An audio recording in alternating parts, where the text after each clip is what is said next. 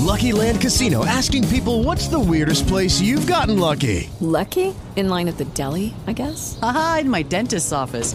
More than once, actually. Do I have to say? Yes, you do. In the car, before my kids' PTA meeting. Really? Yes. Excuse me, what's the weirdest place you've gotten lucky? I never win and tell. Well, there you have it. You can get lucky anywhere, playing at LuckyLandSlots.com. Play for free right now. Are you feeling lucky? No purchase necessary. Void where prohibited by law. 18 plus. Terms and conditions apply. See website for details. Ciao.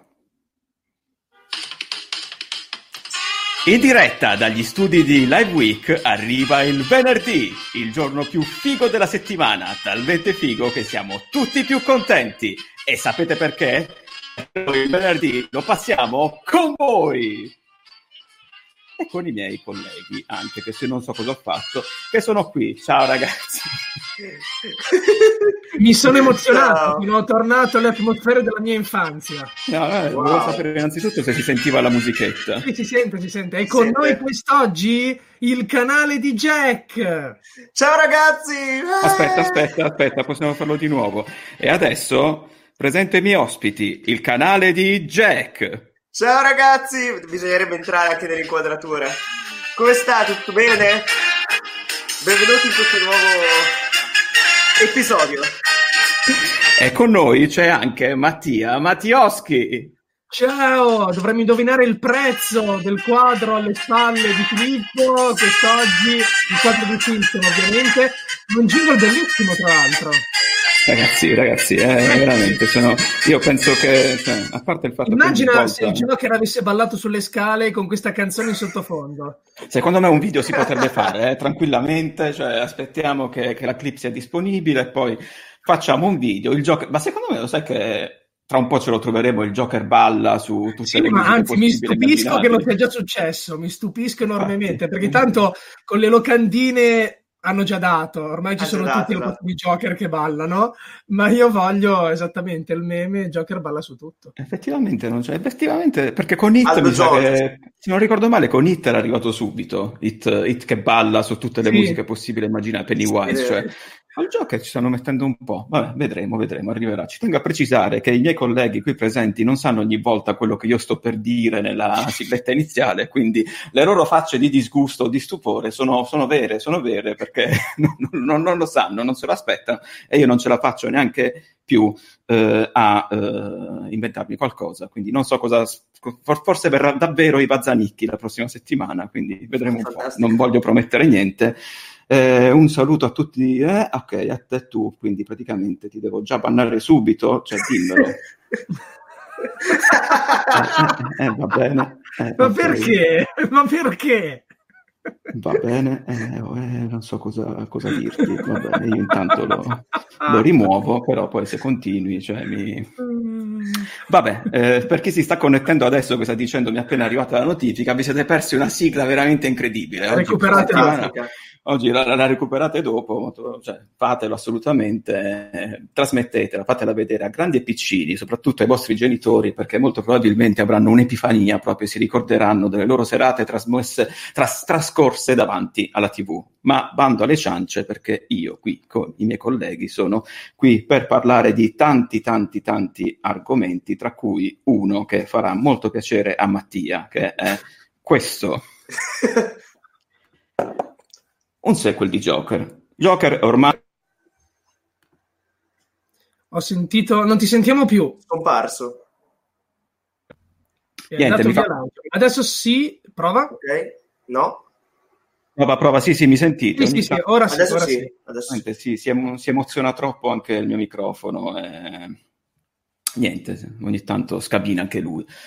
Comunque, è da una settimana ormai che ha fatto il suo ingresso nelle sale italiane, americane. In Italia da poco, ieri ha superato i 10 milioni, se non ricordo male, ha superato i 10 milioni ed è attualmente il 9º, il 10º, ve lo dico subito, è al nono posto nella classifica dei film più redditizi dell'anno e molto probabilmente continuerà su questa strada e raggiungerà molto facilmente la terza posizione.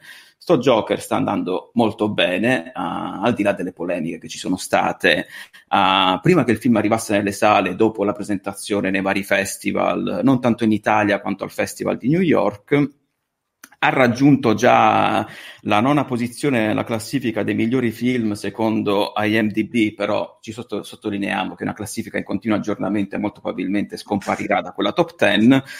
Piace tanto, e come sappiamo, quando un film riscuote un grande successo, oltretutto un film relativamente a basso budget, perché è costato, mi sa che non raggiunge neanche $70 milioni come budget, 50 milioni, parlando, sì, di un budget veramente, veramente basso, si illumina, ovviamente si illuminano gli occhi a tutti i produttori quando succedono queste cose e subito si pensa ad un sequel. Ora io nella scorsa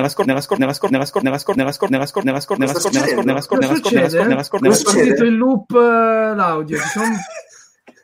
Ma è capitato questo? No, questo è nuovo, questo è un problema inedito. Successo? Si è sentito il loop nella scorsa così di seguito. Non so perché. Ragazzi, mi sto allenando per il futuro da beatbox e da rapper, quindi se se li ho convinto, cioè diventerò famoso per questo. Per il momento mi sto esibendo nelle strade, nelle gallerie delle metropolitane, però prossimamente uscirà un mio disco in cui farò beatbox in questo modo. Comunque, stavo dicendo, non mi ricordo più. Sì, per quanto mi riguarda, l'avevo detto anche nella live scorsa, un sequel non lo vorrei. Non vorrei un sequel perché rovinerebbe anche, diciamo, il film per quello che è, un'opera per certi versi enigmatica, che rappresenta un caso a sé stante e dovrebbe rimanere tale. Todd Phillips ai tempi del Festival di Venezia però aveva già detto se l'occasione dovesse presentarsi, io un sequel lo farei. Io facevo affidamento soprattutto alla follia di Joaquin Phoenix, che non me lo vedevo incastrato in un franchise, invece pure lui recentemente ha detto che un sequel lo girerebbe anche subito. Questo personaggio mi è piaciuto tantissimo, abbiamo così tante idee io e Todd Phillips che faremo molto volentieri un sequel, anzi, quando è che la Warner ci dà il via che noi non vediamo l'ora di farlo? Ecco, bene, per me questo è male. Mattia, per te è male? Io penso che la risposta sia scontata, però vai. Sì, è male, ma tralasciando le mie opinioni sul film, anzi, io mi sono ritrovato paradossalmente a difenderlo per quanto riguarda la sua unicità. È un film che si è proposto come una pellicola d'autore che esplorava la psicologia di un personaggio, un film stand-alone slegato da tutta la continuità narrativa di un universo condiviso, slegato dalla concezione di serialità propria dei cinecomic, molto più che un cinecomic. Adesso, francamente, pensare a un Joker 2, se è logico da un punto di vista prettamente commerciale, mi sembra illogico da quello della poetica cinematografica di cui il film vorrebbe essere intriso. Non saprei neanche bene cosa si potrebbe raccontare, perché c'è chi ancora teorizza che questo Joker sia collegato al Batman di Matt Reeves interpretato da Pattinson, ma sinceramente tutte le varie ipotesi, che sia questa, che sia invece la possibilità di un Joker 2 dove Phoenix affronta un Batman tutto suo, mi sembrano svilenti nei confronti proprio di questa pellicola, perché questo Joker non lo vedo in alcun modo rapportato a una dimensione fumettistica. C'è chi lo vorrebbe a capo di un impero criminale, non mi pare ci siano le premesse. C'è chi lo vorrebbe affiancato ad altri villain celebri, anche qui non ce lo vedo questo Arthur Fleck rapportarsi con un enigmista, uno spaventapasseri. Credo veramente si perderebbe l'intento di questo film, che poi ci sia riuscito o meno a portarlo in porto questo intento, un altro discorso. Ma non capisco, ecco, mettendomi nell'ottica di una persona a cui questo film è piaciuto moltissimo e che lo ritiene un capolavoro, non riesco a capire perché questa persona dovrebbe volere un sequel, tralasciando la reazione di pancia che è mi è piaciuto tanto, ne voglio di più. Tralasciando questo istinto umano, a livello razionale, perché un sequel di questo film? Proprio anche mettendomi nei panni di qualcuno che è rimasto entusiasta.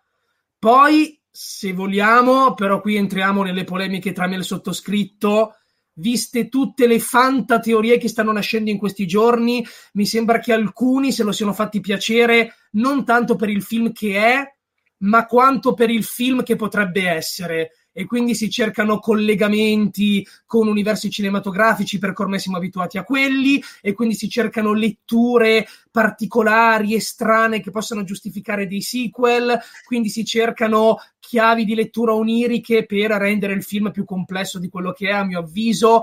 Veramente non capisco perché si cerchi di trascinare oltre quello che un film che nasce e finisce in 2 ore racconta quello che deve dire, esplora un personaggio che al termine raggiunge un culmine a livello evolutivo o involutivo. Non capisco perché, tralasciando l'aspetto commerciale, uno spettatore debba volerne di più.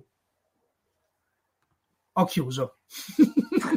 Col martello anche. Sono tutte cose condivisibili. Sì, infatti ci voleva un martello, vostro onore, ho chiuso, ma sono tutte cose condivisibili, effettivamente. Io continuo, pure se ci provo a pensare ad un sequel, tutte le idee che possono venirmi in mente, ma magari, chi lo sa, gli sceneggiatori magari hanno idee migliori, comunque svilirebbero il concept di questo primo film, di questo primo ed unico film per quanto mi riguarda. Quindi perché proseguire? Jack, a te la parola. No, assolutamente d'accordo, come ho già detto. È un film che funziona da solo, ma funziona solamente come stand alone, nel senso che è creato per essere una storia anche a livello narrativo, a livello di arco narrativo, come si sviluppa e come finisce poi il personaggio, per stare da solo, per non interagire con un presumibile Batman eventualmente in un sequel o anche con un altro universo creato apposta per questo personaggio. Cioè, non dico che debba rientrare nel DC Extended Universe o nel Batman di Pattinson, però comunque nel caso volessero fare un sequel dovrebbero farlo interagire comunque con altri personaggi o creati ad hoc per la pellicola, come questi di questo Joker, oppure altri personaggi che possono essere villain, che possono essere controparti positive. Non ce lo vedo, cioè nel senso non vedo neanche una storia per questo Joker, per come oltretutto si è conclusa la pellicola. Secondo me questo funziona e ha una sua poetica preso a sé stante. È il discorso di Avatar 2, anzi ancora più stretto, perché comunque Avatar ha creato un mondo ampiamente esplorabile, che poi possa essere interessante o meno in un sequel è un altro discorso, però assolutamente no, cioè nel senso, per quanto il film mi sia piaciuto da morire, però non voglio vedere un altro sequel di questa pellicola. Hai perfettamente ragione, torno io. Oltretutto tu hai detto cose abbastanza condivisibili. Mattia è scomparso per un attimo, però mi ha appena detto che torna subito. Ed è la stessa cosa che avevo pensato io. Soprattutto se tu comunque prosegui questa storia, cioè vai avanti, non puoi fare più uno standalone, cioè automaticamente ci devi mettere qualche altro personaggio, mettendoci anche altri personaggi crei un universo condiviso, e il percorso dell'universo condiviso, soprattutto per ciò che ha fatto la DC/Warner, non ha funzionato finora, non ne vale la pena, anche perché ci devi inserire Batman, sarebbe lo stesso Batman di Pattinson, cioè creerebbero semplicemente un mega casino. C'è anche un'altra ipotesi, un'altra voce che, allora, innanzitutto noi stiamo qua a discutere sperando, però io l'ho già dipinto il quadro all'inizio, è nel momento in cui un film del genere va benissimo, la Warner, cioè tutti i soldi che sono stati investiti tornano in cassa raddoppiati, triplicati, cioè il sequel è praticamente, ahimè, quasi scontato, soprattutto nel momento che sia regista e interprete poi si dichiarano più che disposti. Io, con mio grosso dispiacere, mi tocca pensare che un sequel, cacchio, lo faranno. Ma c'è anche un'altra cosa che inizia a comparire lì, all'orizzonte. Fondamentalmente un po' quello che è successo con Suicide Squad, hanno fatto un film ultra mega corale, hanno visto quale personaggio ha riscosso più successo all'interno di quel gruppo di super criminali, che poi criminali non erano all'interno di Suicide Squad, e hanno fatto un film fondamentalmente su Margot Robbie, di cui abbiamo, sul personaggio di Margot Robbie, su Harley Quinn, di cui abbiamo discusso anche un po' nell'ultima live, che non vorrebbe essere un film solo ed esclusivamente su Harley Quinn, ma tale sembra, a giudicare dal trailer e da tutto ciò, cioè da come lo stanno pompando. Hanno fatto un film incentrato su un mega cattivo dell'universo DC, legato soprattutto a Batman e subito ha iniziato a girare nel web un'altra voce, un film su Due Facce. La Warner quindi adesso punta sui villain, e ragazzi, anche se per il momento rimane solo ed esclusivamente un rumor, per quanto mi riguarda, vedendo anche come stanno funzionando le cose all'interno di Major, che poi ovviamente loro pensano a far soldi, pensano a far cassa, molto spesso a discapito anche di ciò che dovrebbe fare la settima arte, quindi che ci stiano pensando per me non è così assurda come cosa. Cosa ne pensate voi? Mattia, cedo sempre la parola a te. Ma forse sulla carta è anche più fattibile del film su Joker senza Batman, forse. Però veramente comincio a non capire il senso di queste operazioni. Boh, cioè un conto appunto Joker che costituisce un unicum, ma se adesso cominciano a fare 30 cattivi in serie, e quindi cioè, non diventa un po' sterile? A meno che, questa è l'unica prospettiva che riesco a vedere, non si tratti di film d'autore ogni volta diversi. Nel senso, abbiamo visto un Joker abbastanza introspettivo, se vogliamo cupo, che si rifaceva alle dinamiche di Martin Scorsese. Due Facce sarà un film d'autore assegnato a un altro regista che vi infonde la sua poetica. Non vorrei appunto trovare questi ipotetici film di villain tutti fatti con lo stampino, ma diversi a seconda del regista. Allora sì che può diventare un minimo interessante. Un Due Facce, boh, dato un Villeneuve a qualcuno a caso, che possa appunto fare un'operazione diversa da quella di Joker e unica nel suo genere. Allora sì, se davvero da adesso in avanti ci troveremo 30 film sui cattivi senza Batman, non si capisce perché. Tutti con l'introspezione e l'uomo con la società che gli va contro, e tutti uguali, no, veramente. Poi secondo me ritorniamo sempre lì, si svilisce il senso di questo Joker. Capisco la dinamica commerciale del tutto, ma allora poi non mi vengano a dire le menate molto più di un cinecomic, no, abbiamo fatto una roba autoriale, perché se poi comincia la produzione in serie non c'è nulla che distanzi tutto ciò dai cinecomic tradizionali. Secondo me. Ah, verissimo. Cioè, nel senso che dopo, se comincia a farle, oltre che questa piega l'ha già presa in altro modo completamente diversa la Sony, prendo come spunto Venom, cioè nel senso che comunque loro hanno detto bene, noi abbiamo un parco di villain di Spider-Man, facciamo i singoli film e puntiamo tutto su Venom, Morbius, Kraven il Cacciatore ci dovrebbe essere in programma, per cui non sarebbe la grande novità, come ha detto Mattia, anche se prendessero, parer mio, i singoli villain di Batman o comunque dell'universo DC, che possa essere anche Lex Luthor, un film secondo me, a mio parere, interessante, magari non interpretato da Jesse Eisenberg, per carità, potrebbe essere interessante. Il punto è che dopo diventano effettivamente tutti uguali, anche se con stampo diverso, regista diverso, anche mood, chiamiamolo così, diverso, e dopo diventano effettivamente una saga. Diventa una saga magari scollegata, magari con zero riferimenti l'una con l'altra, però diventa effettivamente una serialità. Quindi non è tanto artistica la cosa. Ma poi la Sony deve fare quello che fa perché al momento non può utilizzare Spider-Man, perché c'è la discussione con la Disney, in coproprietà. Io non capisco perché la DC si incasina con le sue stesse mani. Ripeto, questo Joker ci sta, sì. Vuoi farne altri, vuoi fare un Luthor, assolutamente. Ma perché? Ovviamente stiamo ipotizzando una produzione cospicua che magari non è nei piani. Ma perché 15 film sui cattivi di Batman senza Batman? Quella cosa lì che mi lascia perplesso. Perché allora inevitabilmente una continuità la costruisci. A meno che veramente, come ho detto, Due Facce lo dai a Paul Thomas Anderson, a random, che fa una cosa stranissima, tutta colorata, tutta strana. E quindi ognuno fa un po' quello che gli pare, prendendo i personaggi come spunto e poi sviluppando una storia sua. Ok. Etichetta autoriale, va bene. Però secondo me prima o poi anche nel pubblico la domanda sorgerà. Ce lo stiamo vedendo adesso con Joker. In quanti stanno dicendo no, ma secondo me lo collegano a Pattinson. No, ma secondo me nel 2 c'è Batman. Quanti lo stanno dicendo? È inevitabile. Se fai un film su un cattivo e non c'è l'eroe, puoi farne uno.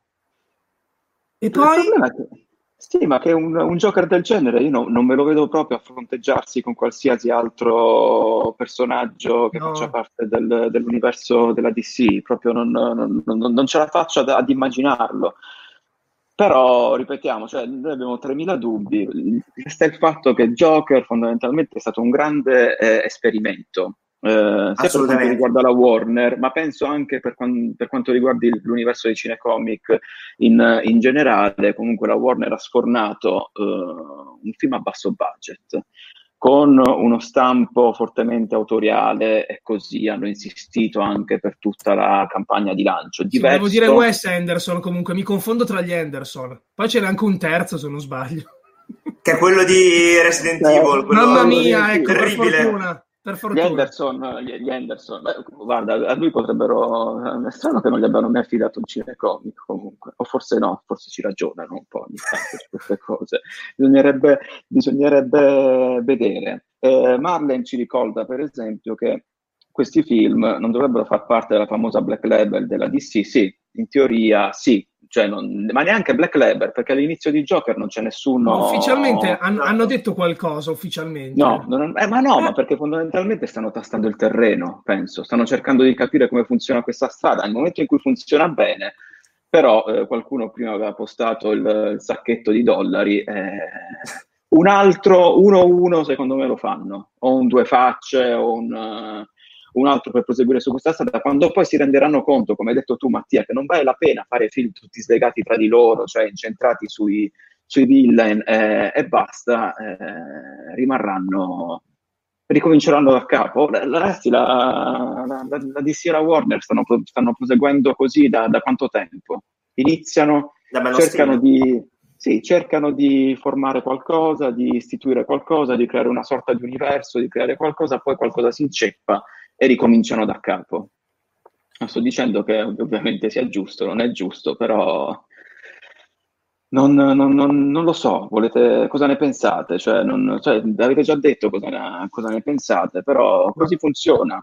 Io non ho capito però dove vogliono andare a parare, cioè nel senso che comunque noi diciamo, veniamo accusati che siamo dei fanboy Marvel perché eccetera eccetera, ma la Marvel ha avuto la programmaticità. Cioè, questa cosa è una cosa assolutamente da riconoscere. La DC, per rispondere anche dei commenti in live, il punto è che, vabbè, sì, compare l'etichetta DC perché ovviamente è un personaggio e un universo tratto dai fumetti della DC, ma fondamentalmente questo film non ha nulla di loghi iniziali, ma neanche Shazam, se ci pensate. All'inizio di Shazam non c'è il logo della DC e non c'è neanche l'introduzione con scritto Words of DC, che era presente in Aquaman, che era uscito tipo 4 mesi prima, non tanto tempo prima. Quindi io non so dove stiano andando a parare, perché comunque in Shazam c'erano dei riferimenti, ma non faceva parte del DC Extended Universe in modo palese, ma cominciavano a scarseggiare questi riferimenti. Questo film è palesemente scollegato. Batman di Pattinson, non lo so. Dove andranno a parare? Perché comunque, come avete detto voi, fare continuamente dei film scollegati sui villain, dopo un po' uno li esaurisci, poi non tutti i villain possono funzionare anche solamente per un film. Per quanto possano essere interessanti i villain di Batman, intendiamoci. Non lo so. Non so che strada prenderanno. O ricominciare da capo. Senza contare, mi viene in mente adesso che già il Batman con Pattinson dovrebbe contenere una caterva di villain al suo interno, almeno stando a quello che ci è stato detto finora, quello che è trapelato nel web. Così sembra. E sono anche abbastanza fighi, quindi su cui dovresti fare il film stand alone al momento. Non mi ricordo, per esempio, se Due Facce effettivamente era stato nominato nel film con Pattinson. Voi ve lo... I rumor, a livello di rumor sì. Hanno addirittura detto che dovrebbe essere John, come si chiama? John David Washington, il figlio di Denzel. Sì. Cioè, che diceva fosse lui addirittura. Vedi, io mi ricordavo che si era vociferato il suo coinvolgimento, però non di che personaggio. Però ricordo che c'era per esempio l'Enigmista, hanno parlato dell'Enigmista, Pinguino dovrebbe esserci, Catwoman pure. Potrebbe anche rimanere solo un rumor, però, ripeto, visto come ragionano le major, tutto possibile al momento. Diciamo che il successo che ha riscosso Joker, poi dobbiamo anche vedere se veramente riuscirà a fare qualcosa durante la notte degli Oscar, anche se già stanno nascendo un po' di polemiche, di di giurati dell'Academy che stanno dicendo io questo film non lo voglio vedere perché bla bla bla, insomma le polemiche non si sono spente nonostante il film stia comunque andando molto bene. Le polemiche sulla sua pericolosità, quando è una settimana dall'uscita, cioè che io sappia non è comunque successo niente durante le proiezioni di Joker, però perché c'è la SWAT fuori dai cinema. Sì, soprattutto in quello dove sono andato io, cioè io in realtà è vero, effettivamente ho rischiato di farmi male quando ho visto Joker, ma perché pioveva e stavo cadendo, camminando sulla strada bagnata, però soltanto quello che io ricordi. Perché pensavi a Mattia? Hai detto che ogni volta che vai al cinema pensi a lui, per cui... È vero. No, ero da solo quella volta, lo facevo in compagnia, perché diventa un pensiero un po' torbido in quel caso. Quindi io... Comunque, l'altro punto che ha centrato Jack per non volere questo sequel è che non è stato pensato, non è stato programmato. Lo stanno dicendo loro, palesemente. Loro, quindi... Sì.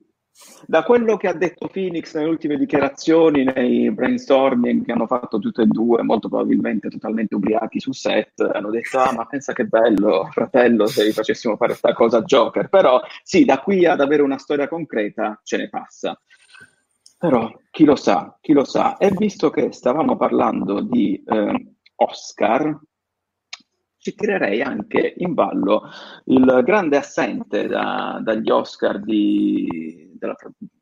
grande assente, le nomination non sono ancora arrivate, quindi stiamo parlando semplicemente per ipotesi. Di Joker non si sa ancora niente, c'è chi dice Oscar Joaquin Phoenix subito, e c'era anche chi diceva un po' di tempo fa Oscar a Robert Downey Jr. subito. Tu Mattia dicevi no, ed effettivamente...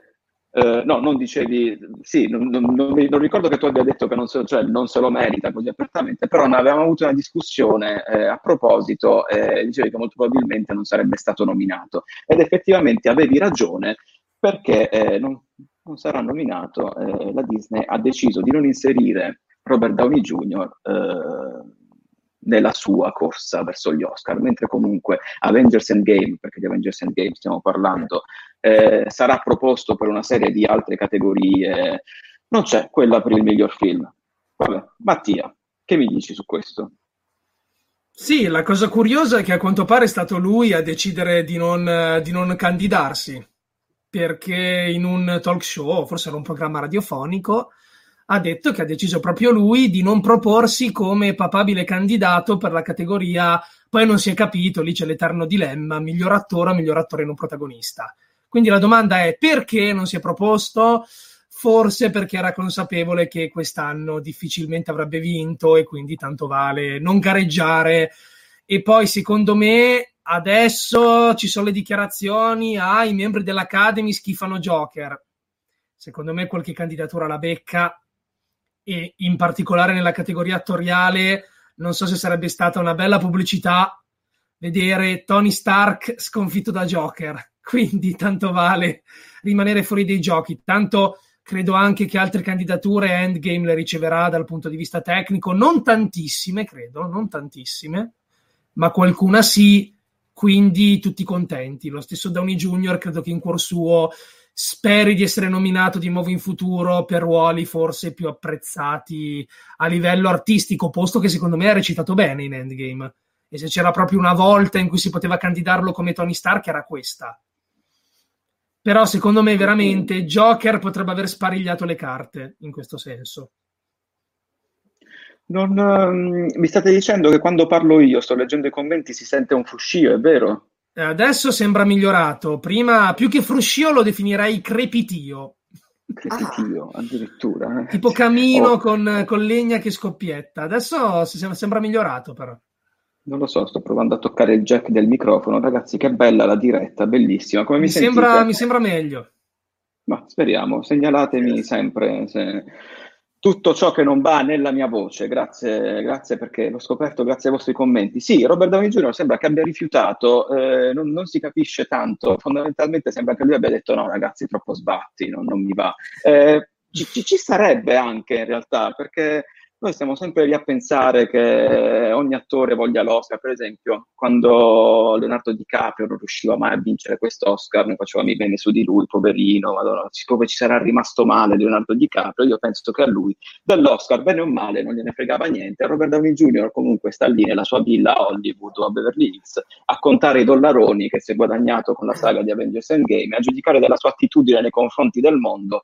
Poco, oh, sì, gli farebbe piacere, però poco gliene importa di vincere un Oscar o di essere ricordato per sempre come l'attore che ha vinto l'Oscar come per il ruolo di Tony Stark, anche se comunque sarebbe una cosa molto interessante, perché sarebbe veramente una prima volta. Jack, che ne pensi tu?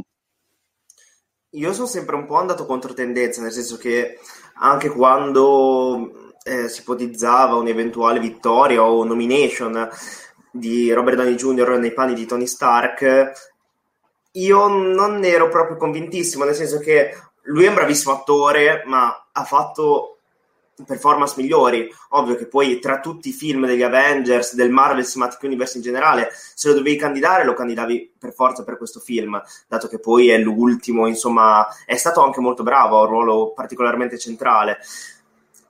Però non trovo sinceramente in lui questa performance da Oscar in Avengers Endgame, sono sincero, che poi bisogna anche vedere i film che usciranno da qua a febbraio, in Italia anche marzo, quando proprio ci va male. Però sinceramente guardando Avengers Endgame anche 2 o 3 volte non ho mai pensato questa performance da Oscar, se devo essere proprio sincero. Poi sì, Joaquin Phoenix secondo me è stato parecchio più bravo, ma perché aveva un personaggio e intenti completamente diversi. Cioè questo film, questo Joker, è anche fatto per accaparrarsi dei premi, indubbiamente. Vero, vero. Oltretutto, no, non mi ricordo più cosa stavo per dire, incredibile, gente, ho una memoria incredibilmente corta. Nel Collestro stava scrivendo, ha scritto di uno vuole vincere l'Oscar per un film d'autore, ma sapete che non sono così sicuro che Robert Downey Jr. gliene freghi tanto di fare film d'autore. Io mi ricordo alcune dichiarazioni che aveva rilasciate da lui un paio di anni fa. Lui aveva detto, io per esempio, ricordiamoci che Robert Downey Jr. prima di Iron Man, quindi prima di diventare parte dell'universo cinematografico Marvel, non è che era l'attore più ricercato a Hollywood, anzi stava passando anche, sì, aveva partecipato sempre a pellicole che per me sono cult intramontabili, però cioè cult tra virgolette. Lui era anche, se riguardate La Donna Esplosiva per esempio, che hanno recentemente caricato, non mi ricordo se su Amazon Prime o su Netflix, comunque c'è un giovanissimo sbarbato Robert Downey Jr., aveva sempre bazzicato il mondo del cinema, ma non era mai stato la star che è diventata con il ruolo di Tony Stark. Lui aveva proprio detto, io non ritornerei più a fare produzioni minori, film indipendenti con basso budget, ed era stato totalmente sincero, perché aveva detto una cosa del tipo, ragazzi, come mi cullano su un set di un film Marvel, non mi cullano da nessun'altra parte, quindi non tornerei più a fare produzioni del genere. Ci sta, cioè quando tu sei totalmente proprio, non so se vittima o immedesimato nel tuo personaggio, lui ormai era diventato Tony Stark a tutti gli effetti, quindi non ce lo vedo proprio a prendere un'altra parte, che poi paradossalmente è quello che ha fatto Robert Pattinson, se ci pensiamo, dopo il franchise di Twilight. Lui si è dedicato solo ed esclusivamente a pellicole o indipendenti o con registi comunque di un certo livello, e ha discostato invece i blockbuster fino a Batman. Veramente, te lo ricordi dopo Twilight, cioè me lo ricordo con Cronenberg, me lo ricordo in un altro film tipo quello di David Michaud, The Rover. Lui stesso l'aveva detto, io volevo dedicarmi a progetti più autoriali e indipendenti. Poi ha accettato Nolan, perché Nolan è uno dei pochi ormai che si può permettere di avere una totale indipendenza pur viaggiando all'interno del panorama dei blockbuster, e ci sta. Tornando invece a Oscar e quant'altro, durante le dichiarazioni a cui faccio riferimento sono state dette da Robert Downey Jr. durante una recente intervista, e lui ha anche commentato alcune recenti dichiarazioni di Martin Scorsese, visto che stiamo parlando di cinecomic da quando è iniziata questa live, gran parte di voi avrà sentito, ne abbiamo parlato tutti quanti, ne abbiamo parlato anche noi sul sito di Screen Week, di alcune recenti dichiarazioni di Martin Scorsese, che si è, tra virgolette, scagliato contro l'universo dei cinecomic. Ora, quando lo dice Martin Scorsese, che comunque è un uomo che ha fatto la storia del cinema, non sai mai come reagire, però effettivamente quello che ha detto, le dichiarazioni, poi dobbiamo un attimo ridimensionare tutto, perché alcuni dicono Martin Scorsese si è scagliato contro l'universo della Marvel, contro il Marvel Cinematic Universe. No, il suo discorso, a giudicare dalle sue dichiarazioni, erano per quanto erano indirizzate nei confronti del cinema tratto da fumetti, nei cinecomic in generale. Lui ha detto una cosa su cui io fondamentalmente sono anche d'accordo. Lui ha detto, per quanto mi riguarda, i cinecomic, i film sui supereroi sono dei grandi parcogiochi. E fin qui, stop, ci siamo. Cioè il cinema può anche essere questo, il cinema può anche essere del semplice intrattenimento. E non vuol dire che un parcogiochi non possa fare emozionare, anzi un parcogiochi suscita emozioni, proprio per la sua essenza all'interno di noi. E nel frattempo Jack è scomparso, non so cosa sia successo. Vabbè, io continuo a parlare. Però ha continuato appunto dicendo che questo parco giochi dentro di lui non suscita nessuna emozione, questi non sono film che hanno come scopo principale quello di suscitare emozioni, non è un tipo di film che mi piace, che mi rappresenta. E qui è scoppiata un po' una polemica, anche alla luce di ciò che stavamo dicendo prima, visto che comunque sono usciti cinecomic particolarmente autoriali, o almeno che puntano ad essere autoriali, come lo stesso Joker, che a sua volta si ispira oltretutto a Martin Scorsese, perché attinge a piene mani sia da Taxi Driver, ma soprattutto da Re per una notte, e sentire una cosa del genere da Martin Scorsese comunque un suo effetto lo fa. Voi, amici miei, cosa ne pensate? Mattia. Tu ci sei andato leggero, perché lui a un certo punto ha detto proprio i cinecomic non sono cinema, punto. Poi ha specificato... Giusto, mi ero dimenticato la cosa fondamentale nel mio fiume di parole, giustissimo. Poi ha specificato lì che sono dei parchi giochi, ma l'esordio è stato non sono cinema. E poi ho visto anche qui persone che l'hanno interpretata, ma no, lui ha detto che non è cinema come lo intende lui. No, lui ha detto non sono cinema. Oltretutto, altro dettaglio... la dichiarazione si è aperta dicendo che lui ha provato a guardarli ma non ci è riuscito, e anche qui nolette di ogni, se ci ha provato vuol dire che magari ne ha visti 5 o 6 e se gli è capitato Thor Ragnarok vi dargli torto. Lui non ha detto che ne ha visti 5 o 6, ha detto che ha provato a guardarli ma non ci è riuscito. Dalle mie parti provare a fare una cosa vuol dire non portarla a compimento. Io ho provato 2 volte a vedere 50 sfumature di grigio e infatti non l'ho finito, quindi è una dichiarazione abbastanza specifica, secondo me, specie se consideriamo che tutti quelli che gli hanno risposto, James Gunn, Samuel L. Jackson, Robert Downey Jr., hanno inteso la dichiarazione per quello che è, e se consideriamo che Scorsese non ha ritrattato. Cioè, se davvero l'abbiamo tutti male interpretato, non ci voleva niente a dire guardate che avete capito male, in realtà non volevo. Al momento da Scorsese non è arrivata nessuna risposta, mentre sono arrivate risposte da appunto Gunn, Samuel L. Jackson, Downey Jr., eccetera eccetera. In tutto questo mettiamoci anche la Aniston, che giusto ieri l'ha menata anche lei sui cinecomic. Vabbè, secondo me Martin Scorsese ha detto una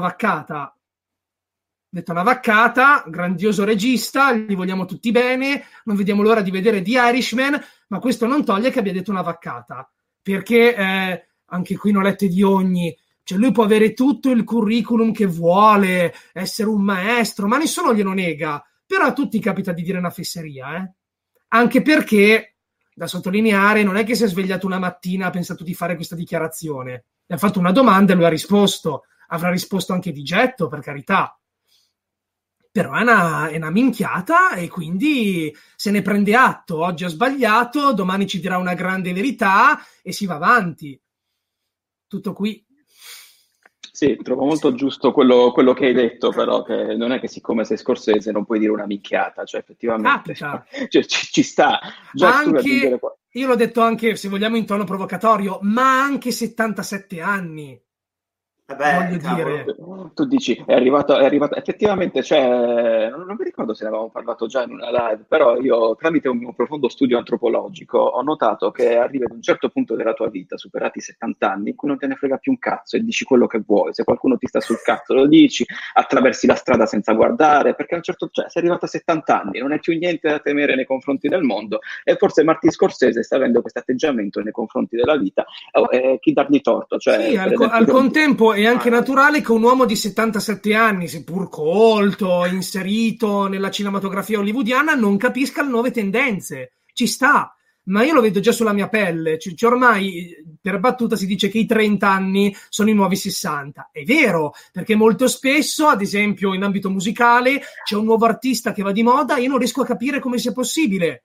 Detto ciò, non è che scrivo, sfera e basta, non è musica. Magari lo penso, ma mi sembra un discorso appunto più che altro da intimità, che si dice con gli amici, oppure che si dice in gruppi Facebook per creare polemica. Quando lo dice Scorsese in un'intervista ufficiale, un po' spiace, anche perché poi c'è anche il discorso che ovviamente svilendo queste operazioni indirettamente si sono sviliti i registi, gli sceneggiatori che ci hanno lavorato. Infatti Gunn se l'è presa da quel punto di vista lì.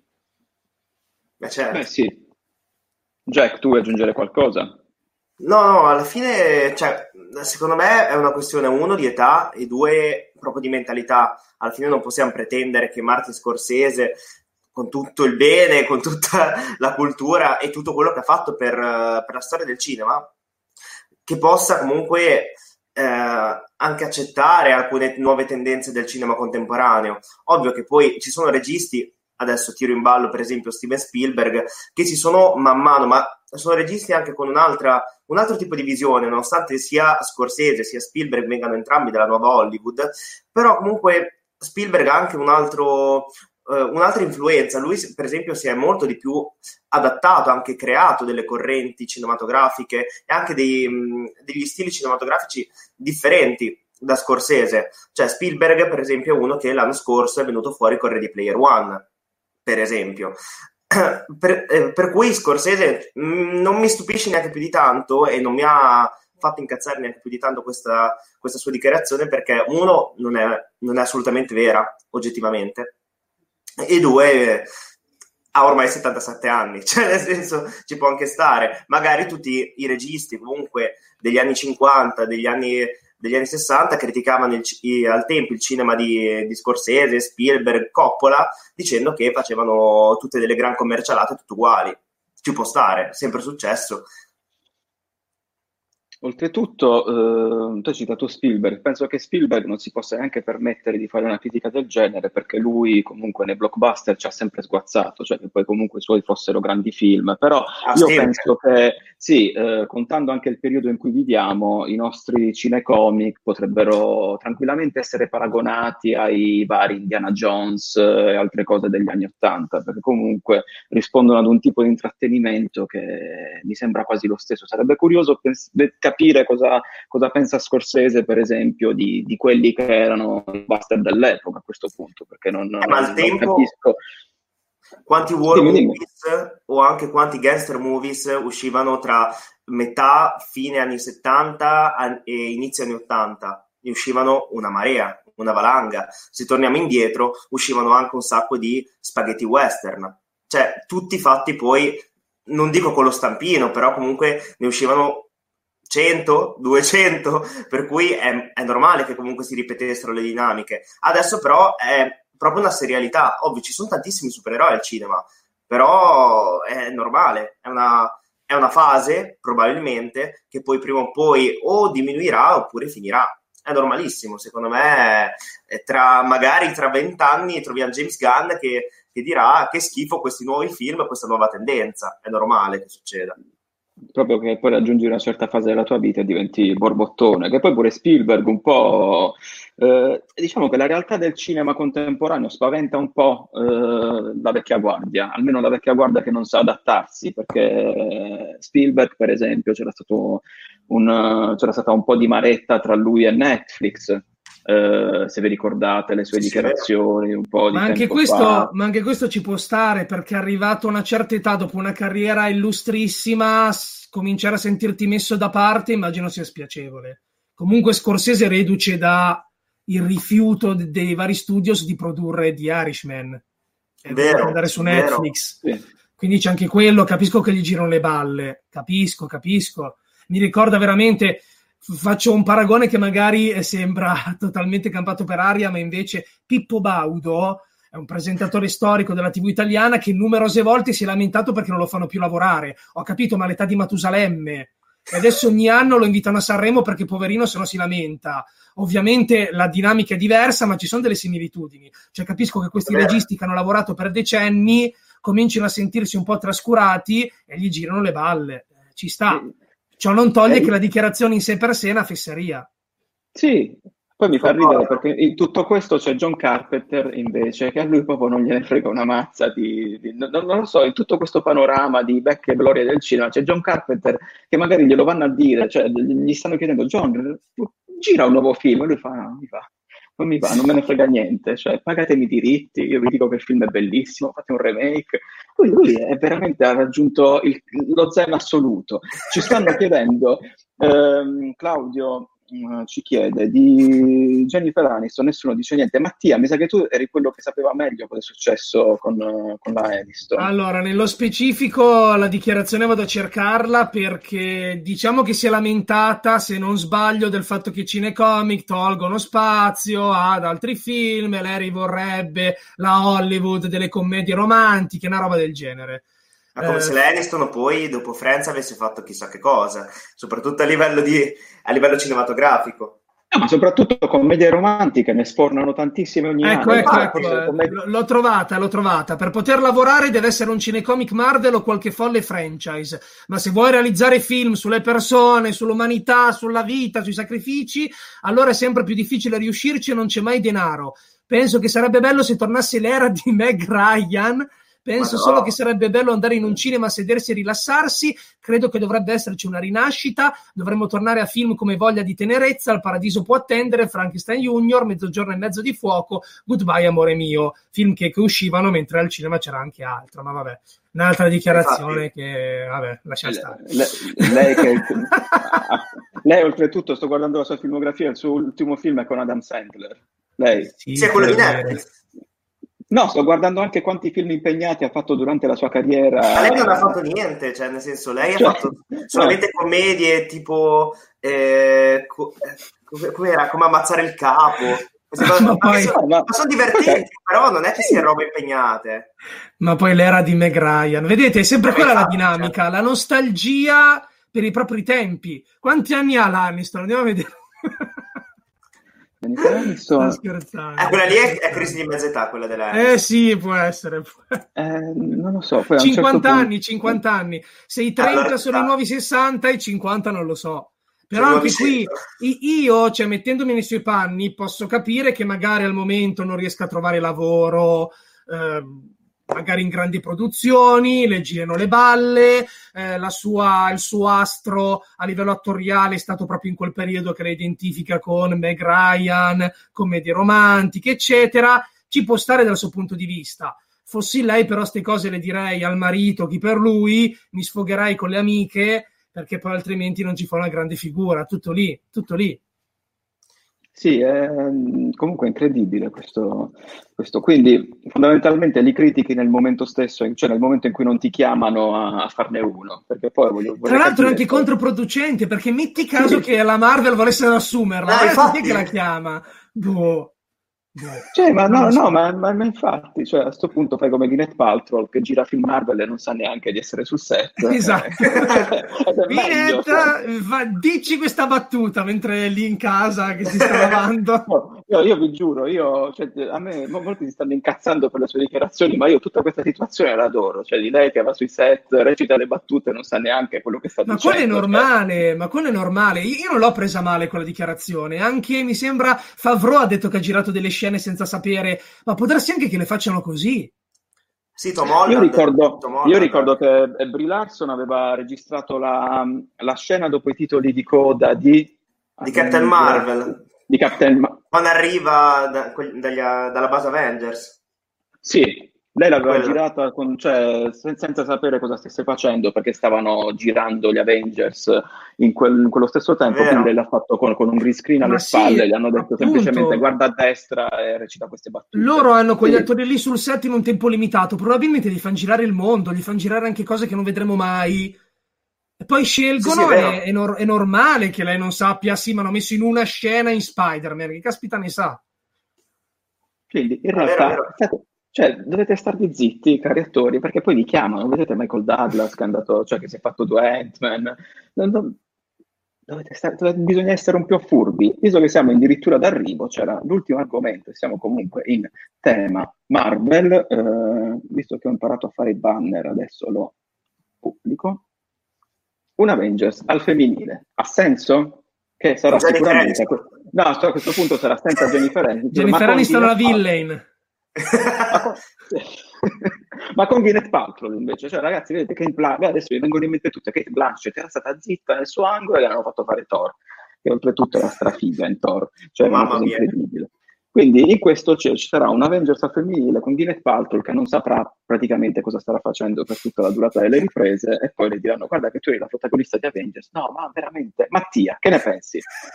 Così, proprio a crudo. Allora, la notizia, se non erro, è il fatto che Brie Larson abbia dichiarato ufficialmente che hanno proposto a Kevin Feige di fare un film sulla, chiamiamola, A-Force, che è un gruppo al femminile dei fumetti Marvel.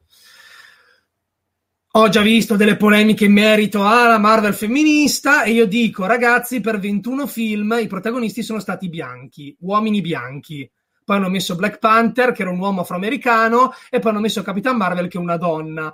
Quindi se... si vogliono cercare agende, dietrologie, si potrebbe dire che la Marvel è maschilista, forse anche razzista. Ora, tutto sta nel capire come una storia di questo tipo verrà messa in scena, perché è normale che sulla carta pensare a un team unisex possa essere forzato. Ma se la storia, attraverso dei pretesti, degli espedienti, riesce a giustificare la creazione di un gruppo al femminile... ben venga, è un'idea che sulla carta mi alletta, no, ma come del resto molti film della fase 4 non è che solleticano la mia fantasia, anche perché non abbiamo visto nessun trailer, non sappiamo i soggetti, eccetera. Più o meno nutro lo stesso interesse del film su Vedova Nera, francamente. Tutto sta a capire come questa storia possa essere messa in scena. Sulla carta non è una cosa che mi fa pensare uno scandalo, il femminismo, ci sta. Ormai di supereroine femminili nel Marvel Cinematic Universe ce ne sono tantissime, finora rimaste sempre più o meno in secondo piano. Se le trame che si svilupperanno nella fase 4 condurranno alla formazione di un team girl power, ben venga. Anche perché poi l'occasione di fare il girl power ce l'hanno già avuto con Capitan Marvel. Ed è un film che mi pare non premesse particolarmente su quel tasto. Magari c'era una battutina, ma finita lì. Quindi boh. Secondo me il Marvel Cinematic Universe da questo punto di vista si è guadagnato una certa fiducia. Certo, se poi questo film diventa Ghostbusters al femminile, ne riparliamo. Però sulla carta veramente il femminismo. Ci sono stati 21 film con protagonisti uomini. Cioè sulla bilancia proprio imparagonabile. Se vogliono fare un film tutto al femminile, fateglielo fare. Si creano anche un pubblico nuovo. Fateglielo fare, chi se ne frega.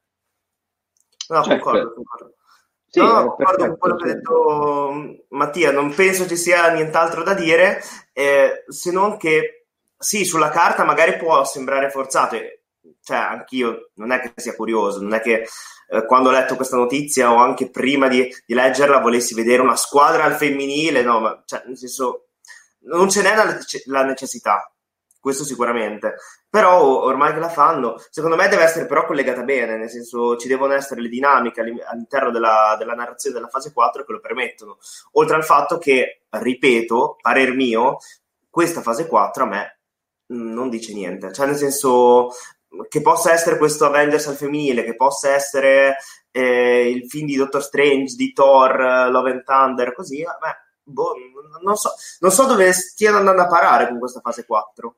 Non lo so, perché effettivamente comunque se facessero questo film al femminile sarebbe un bel film corale, cioè nel senso abbastanza impegnativo e abbastanza importante comunque per la fase 4 della Marvel e per il Marvel Cinematic Universe in generale. Farebbe parte comunque o di un nuovo Avengers o comunque di una nuova cellula degli Avengers, in qualche modo. Non lo so. Sì, non si sa effettivamente guardandolo dove vanno a parare, però penso che sia praticamente scontato che a differenza della concorrenza loro sanno effettivamente dove vogliono andare a parare. E poi sarebbe la risposta a Birds of Prey. Ah, sicuramente. Mentre la vengeanza femminile, cioè ragazzi, tutto ciò che fanno comunque è calcolato, quindi cioè, anche per Joker, come ho detto, io forse ho una visione troppo pessimista dell'universo cinematografico contemporaneo, però se fanno qualcosa è ovvio che è calcolato, quindi se fanno una vengeanza femminile è calcolato, però come ha sottolineato Mattia, cioè ragazzi, cioè veramente ci stiamo lamentando perché stanno pensando ad un progetto del genere? No, assolutamente no. Ci chiedono cosa ne pensi di Peaky Blinders, non lo so chi lo stanno chiedendo, io non ne penso niente perché non lo vedo, non so se qualcuno strabella. Guardatela, una gran serie in lingua originale, mi raccomando, come va visto Joker in lingua originale, che così io continuo a dirlo, non l'ho visto doppiato, però in lingua originale a me è piaciuto veramente, veramente tanto, e come mi guarderò in lingua originale stasera il film di Breaking Bad, su cui non so veramente cosa aspettarmi, il sequel di Breaking Bad. Così chiudiamo proprio con... L'avete visto voi innanzitutto? Non ancora, anch'io stasera ancora. Comincerò. Se qualcuno di voi l'ha visto, per favore, niente spoiler nei commenti. Ragazzi, è un progetto... Io sul serio non so cosa aspettarmi. Posso dire che non me ne fregava una cippa di sapere quello che era successo a Jack alla fine della serie. Zero.